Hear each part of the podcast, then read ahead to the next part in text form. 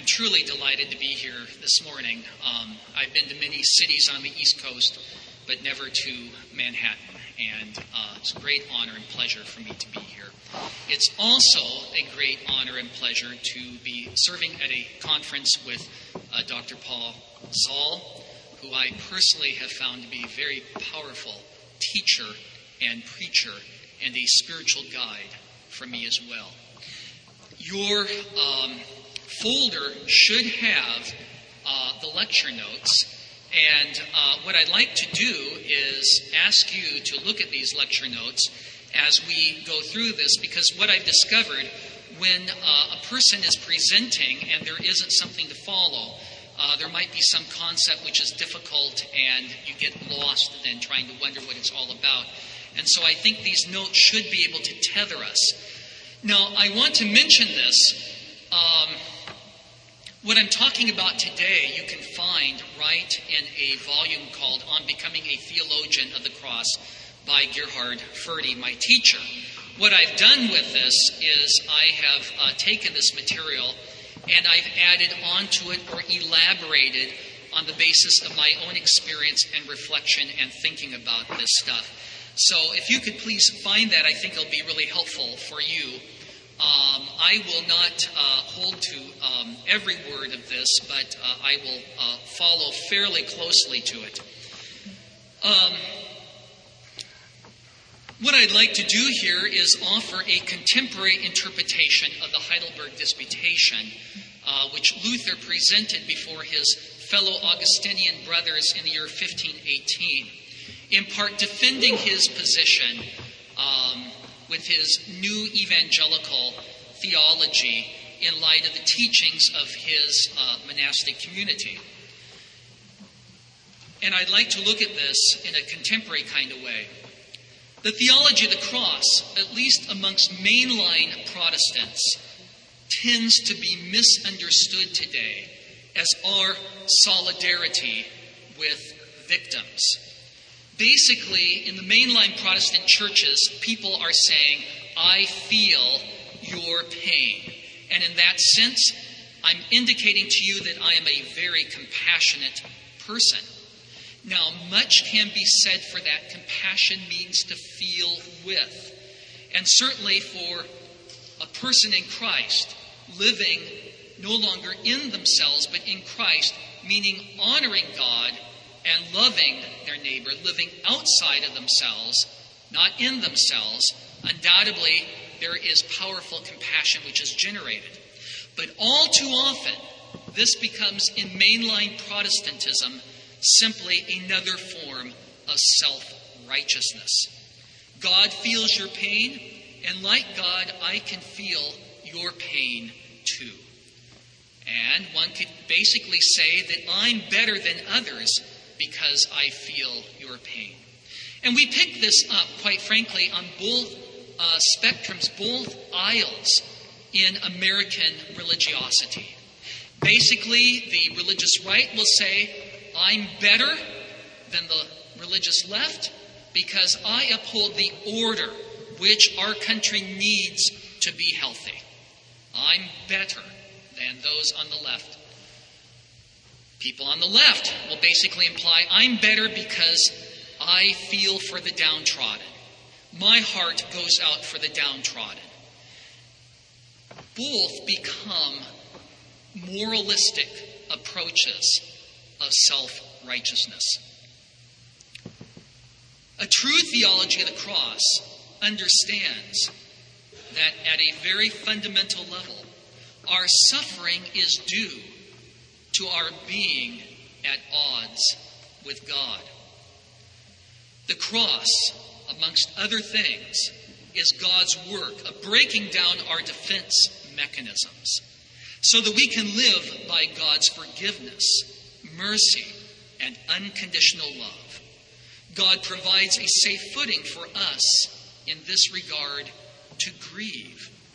And grief cleanses us from the false illusions of old defense mechanisms.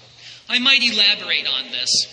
All my life, what I wish at some level that I could be is a fellow with big muscles. Now, I suppose that when I was 12 years old, what I could have done is, is done, you know, 175 push ups every day, and I would have accomplished that. But for whatever reason, even though that's been a desire, I have not done that. And for that very reason, I carry a kind of pain within me. The pain is saying, Mattes, you're not living up to your potential. You could be Moosey Brucey. Impress the world that way. But that hasn't happened. And so there's a kind of pain of my not living up to my potential. Now, mind you, mind you, that accusation is also indicating something that has been twisted, but that God has also, through natural law, written into the universe. Part of, if you have big muscles, is going to indicate that you could be safe or you could protect others and not just yourself. And certainly we need a world with safety. There's much good with that. But it becomes twisted. Big muscles would indicate for many sexual attraction. Quite frankly, much good with that. The race needs to continue to go on. There's much good with that. But by the same token, it becomes abusive in one's life. Easily becomes abusive. You remember the stories in Scripture, more than one, about a woman who had been violated but even so, she is the one in that society which is perceived as being guilty. It might be the story in John 8 where Jesus says, The one without sin should cast the first stone.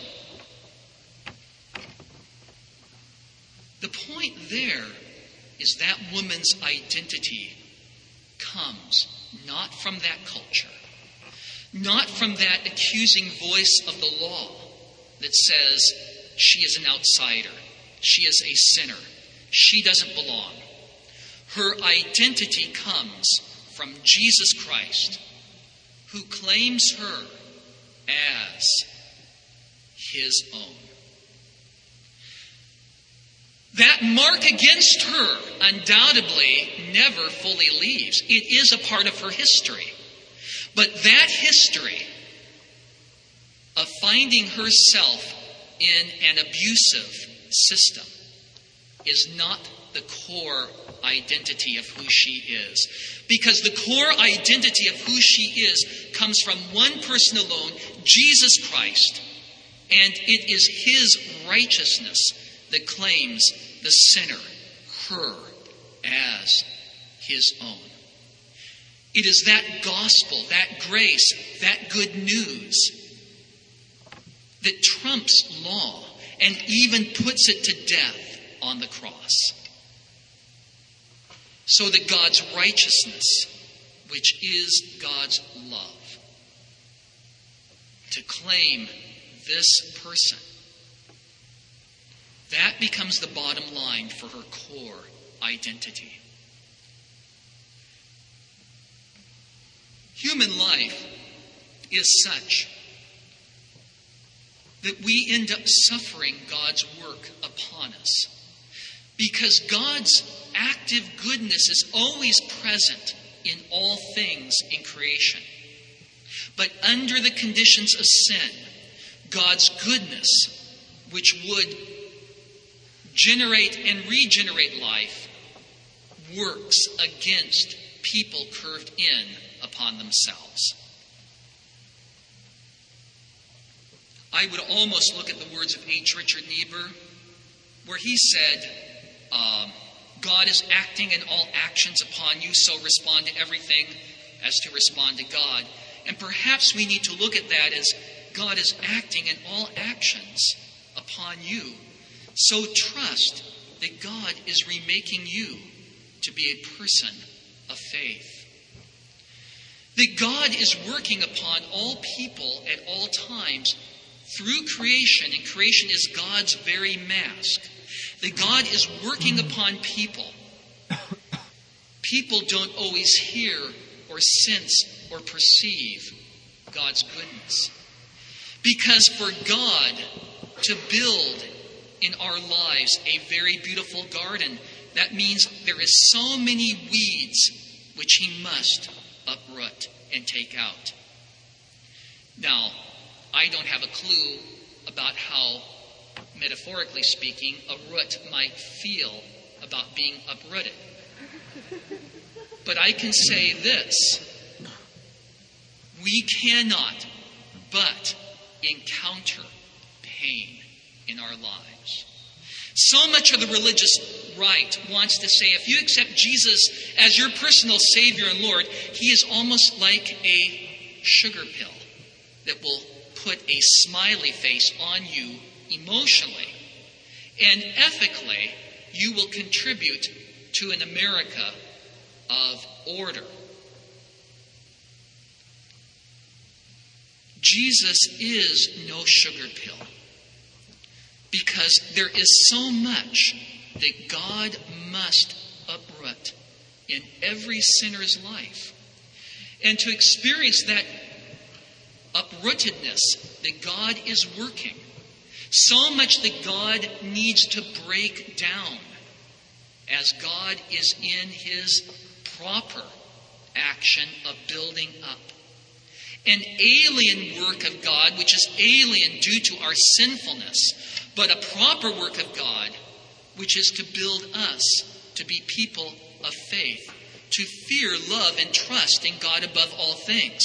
That in this world where it is not always clear that God is for us in the creation, a world of tsunamis, tornadoes, that in faith we can quote along with St. Paul if God is for us, who is against us? He who did not spare his own son, but gave him up for us all, will he not also give us all things with him? Who will bring any charge against God's elect? It is God who justifies. Who is there to condemn? There is therefore, as St. Paul says, Romans 8, verse 1, no condemnation for those who are in Christ Jesus. For the law the Spirit of life in Christ Jesus has set us free from the law of fear and death. Dear friends in Christ, this is exactly what this word of the gospel means that you are set free. You are a free person in Jesus Christ. That the accusations of the law come to their end in Jesus Christ. So that your whole life is one of God's promise, claimed by God. Most belief systems, whether they come in some kind of package, some kind of religious format, as much as I love St. Augustine, or quite frankly, there's a side of me that love much of the mystics, Dionysius, Thomism, much that I love in St. Thomas Aquinas, much of Calvin, and there's much that I love in Calvin's thinking. The Anabaptist tradition, the liberal mainline Protestant tradition, or in Hinduism, Buddhism, or various forms of secular religion, faith systems, capitalism, Marxism, humanism, even Nietzsche's Übermensch. They all come down to develop your potential. Our potential ought to be for the sake of our neighbor, serving them as little Christ, not for our own merit, for whatever symbol system we look at that says we count, but simply for the well being of that neighbor. The theology of the cross helps us experience and feel our passivity before God. We suffer the sovereign workings of God in our lives. And it is a suffering, an experience that all humans encounter. The great well being and gift for Christians is that it is not suffering alone that we encounter, but also new life, new hope, and freedom coming from that very word that Christ gave to that woman in John 8 Neither do I condemn thee. Neither do I condemn thee. And a hope for a new walk in life. Go and sin no more. Apart from that freedom of neither do I condemn thee, chances are there would be very little hope for that word, go and sin no more. Perhaps our age is one which has seen a move within the last hundred years more from a concern about guilt to one about meaninglessness. I think that is highly likely, but by the same token, I think it's far more complicated. As I look at my students, young people, and when I was young, I absolutely believed that 20, 30 years in the future, the world would be hunky dory. And so many of the young women students that I have, just enough who've mentioned to me that they are cutters. I can't imagine. I look at them and I think, you're so beautiful. You're so young. You have the world ahead of you. The pain that they feel. Pain eventually will translate into meaninglessness because meaninglessness is a form of depression. And depression is an unhelpful way of dealing with the pain.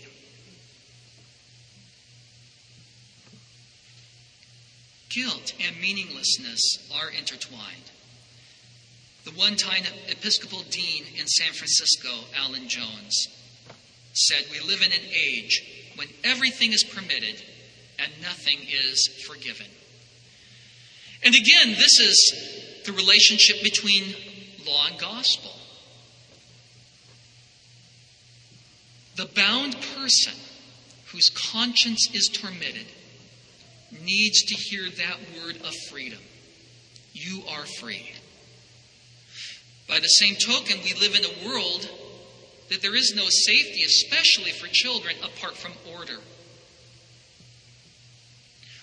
We need order, but the sinful human being will always use that order in a twisted way to justify him or herself. So, who is trying to do good works anymore? Perhaps not before God, coram deo.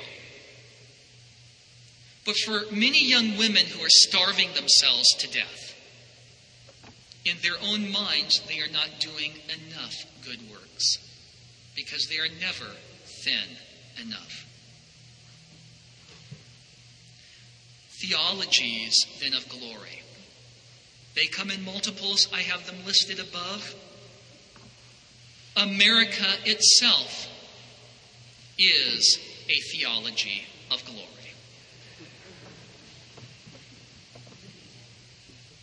And that's why I like Ernest Becker's book, Denial of Death. We use symbols for claiming an ultimate worth for ourselves to try to defy death. But they are ineffectual. So, on the second page, the cross then is God's attack. I use those words and I think about the concern for violence and a nonviolent God. God, in the core of his being, is love. God is love. But as sinful human beings, we are engaged in a power struggle with God. just like Jacob at the river Jabbok, who meets in the night one with whom he wrestles, and from whom he receives his name Israel, one who wrestles with God. As sinners, we will wrestle with God. And it's not that God wants to fight, God is love. But if we will have God only under our own terms or our own conditions of avoiding and fleeing pain, we will find ourselves constantly wrestling with God. We cannot possibly win. In that alien work of God, God is working that we might become people of faith. Because the cross does indeed attack us, but it does not only attack us. The cross is God's message I bear your sin. I bear it. It goes to the grave with me. I, Jesus, rise from the dead. That sin stays there. You, child of God, you belong to me. You are precious to me. To hear that word, you are precious to me, allows us to let go of that fight, allows us no longer to wrestle like Jacob. Jesus then himself is greatest of sinners, not you. Jesus is greatest of sinners. Bearing our sin, knew this attack well, hence his cry of dereliction. As sinners, we can only die with him and await God's answer in and for him. But this answer, this promise, is on your lips because it is in your heart and vice versa. It is something that you can share with every brother and sister in Christ every day. If God is for us, who is against us? You belong to God. Cross then is the doing of God to us, doing us in as sinners and raising us up in faith. And faith opens us to hope and to love. Being able to live outside ourselves in Christ, who is our life. For again, I repeat, that woman who was to be stoned, her identity does not come from the ones wanting to stone her any more than the ones who were abusing her. It comes from Christ. You belong to me. This permits us to live outside ourselves in Christ and in the neighbor and his or her needs. The story of glory is one which is etched deep into certainly the European American mind, into the Hindu and Buddhist mind. It's one where our real identity as souls was at one time, if you will, or in eternity was one with God, but they all had a fall and became embodied. And we are on a pilgrimage to return back to God. That is the story of glory. And so, what forms of imitative practices will help us to formulate our lives to conform more to the true, the beautiful, and the good. Again, I say, in this world we need order. But this quickly becomes part of the story of our struggle with God, like Jacob at the Jabbok. The cross story is one where we simply have to let go of that narrative. Because repeatedly God is telling us it does not work. It does not work. It does not work. Because you are a creature. and what I have made is good, indeed, very good. You, as a sinner, are forgiven for Jesus' sake. And you have the promise of the Spirit in Catholic community to sustain you and uphold you, to build you up.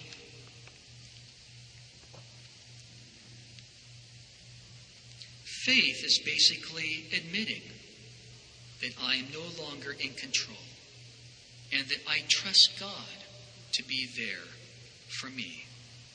But that can be a very painful process. Those of us who work on PhDs, we tend to be control freaks. but we're not alone with that. The bankers, the lawyers, even the car mechanics all tend towards that.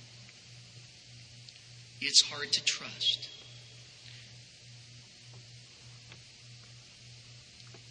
God creates the object of love.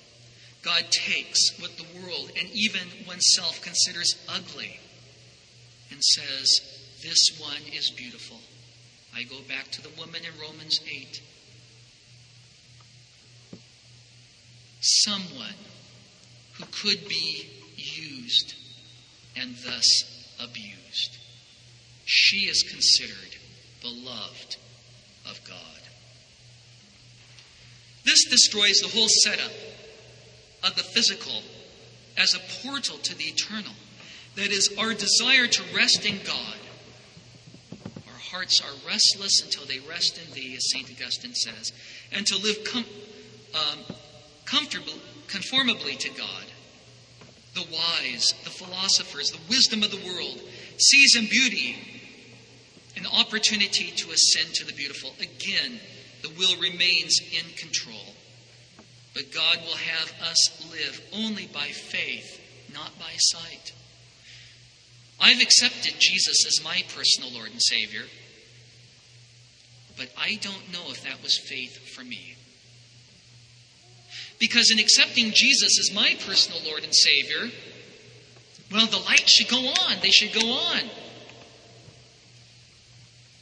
But they didn't go on. I had eventually to learn to walk by faith, to trust God's word, to believe in God. Actually, the percentage of Americans who have accepted Jesus as their Lord, this isn't special, folks. I mean, this is just deeply American. If you look at the number of Americans who accept Jesus as their Lord and Savior, it's quite phenomenal. Uh, it's, it's, a part of American identity, is revivalism. I'm on page three.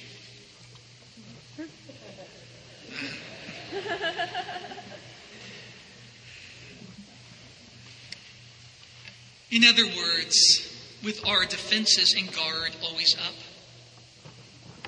I've accepted Jesus as my Lord and Savior, and I can use that as a sledgehammer against you. You miserable sinner.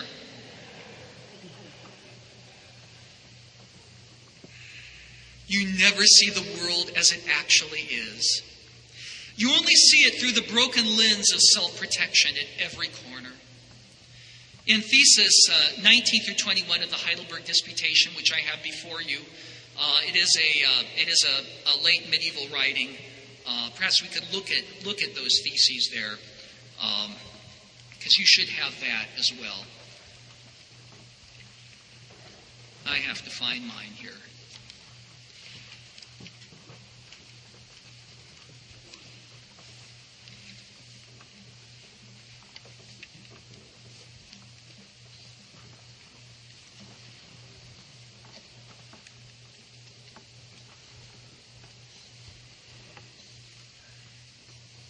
Yeah, here we go.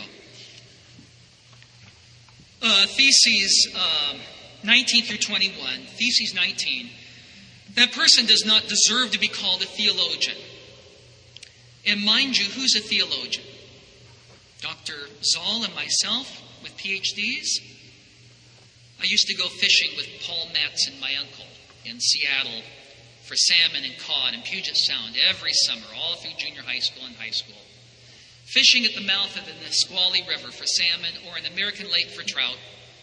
Uncle Paul, Swedish immigrant, didn't have more than an eighth grade education. Yet he had his thoughts about God, folks. He too is a theologian. All human beings are theologians at some level or another. The person does not deserve to be called a theologian who looks upon the invisible things of God as though they were clearly perceptible in those things which have actually happened. That is, to look at what God is doing in the world and to say, aha, I can conform to that. Or perhaps in American revivalism, well, I've accepted Jesus as my personal Lord and Savior. Therefore, everything in my inner life should be perfect, and I can work towards a perfect America. Or for that matter, you could look at mainline Protestantism, which simply mirrors in its own way American revivalism and substitutes the politics of the right with the politics of the left. 20. He deserves to be called a theologian, however, who comprehends the visible and manifest things of God seen through suffering and the cross. That is, God's work in you is to remake you. It is a painful process, folks. The Christian should not be surprised to discover pain. The Christian should not be surprised that he or she also can grieve that pain. Parents of teenagers know that they have to let go of those kids and they worry silly. Is my kid adequate enough to handle the world? The kid, him or herself, wonders Am I adequate enough to handle the world? It can concoct all kinds of anxiety. A lot of it simply needs to be a process of letting go.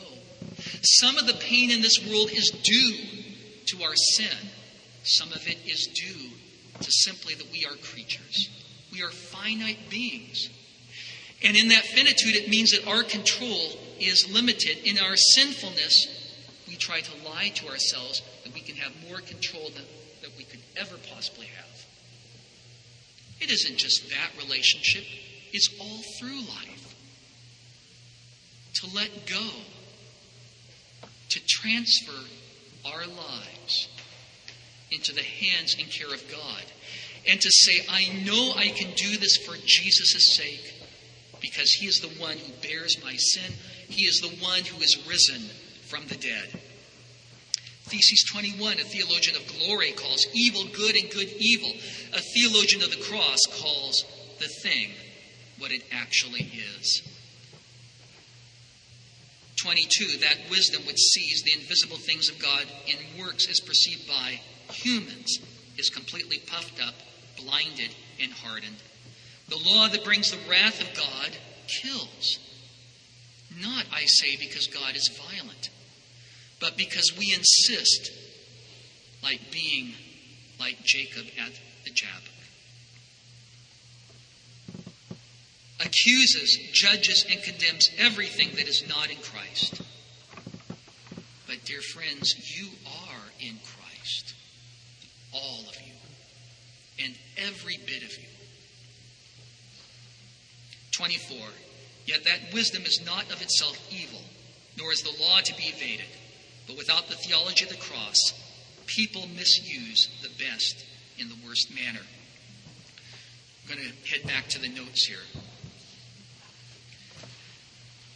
God is making us to be people of faith pain does not go away, just as it did not go away for that woman who was going to be stoned.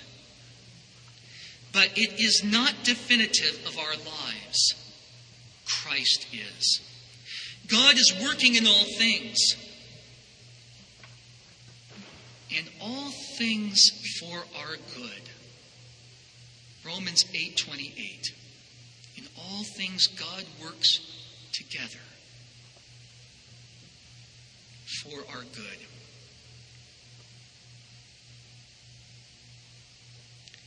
A theology of glory, I'm in the middle of the page, it comes across to me as a kind of defense mechanism. And it is, in fact, this defense mechanism that God is breaking down. Hence, in glory theology, we look at the visible displays of God as a jumping point, either through, for St. Thomas Aquinas, an analogy of being, or even perhaps a common shared univocity of being. All people know something of God. The terrified sailors in Jonah prayed to their God as they understood Him. All know God in some way or another, but people have no security with respect to God. The office of Jesus Christ is to make us certain with respect to God. To make us certain. And so the teaching about justification, I think, is saying that the most fundamental truth about life is that life is not about ourselves. It is not an anthropocentric teaching. It's not especially the quest to find a gracious God. It is a teaching wholly and solely about God. That God is in the process of laying claim to his rights to his creation. And God is justifying himself in claiming that creation as his own. For all of us in our lostness will go around and say something is ugly, which in fact that Creator, through the cross, is claiming as beautiful. And God, in the resurrection of Jesus Christ, through the efficacy of the Holy Spirit, gets what is his, reclaiming the world to himself. The theology of glory, grace is a supplement for human willpower as we are in our process of attempting to perfecting ourselves and killing ourselves in the process. But God works in and through that very self defeating behavior to ultimately defeat that old Adam or Eve who will not walk by faith, so that they might be reborn.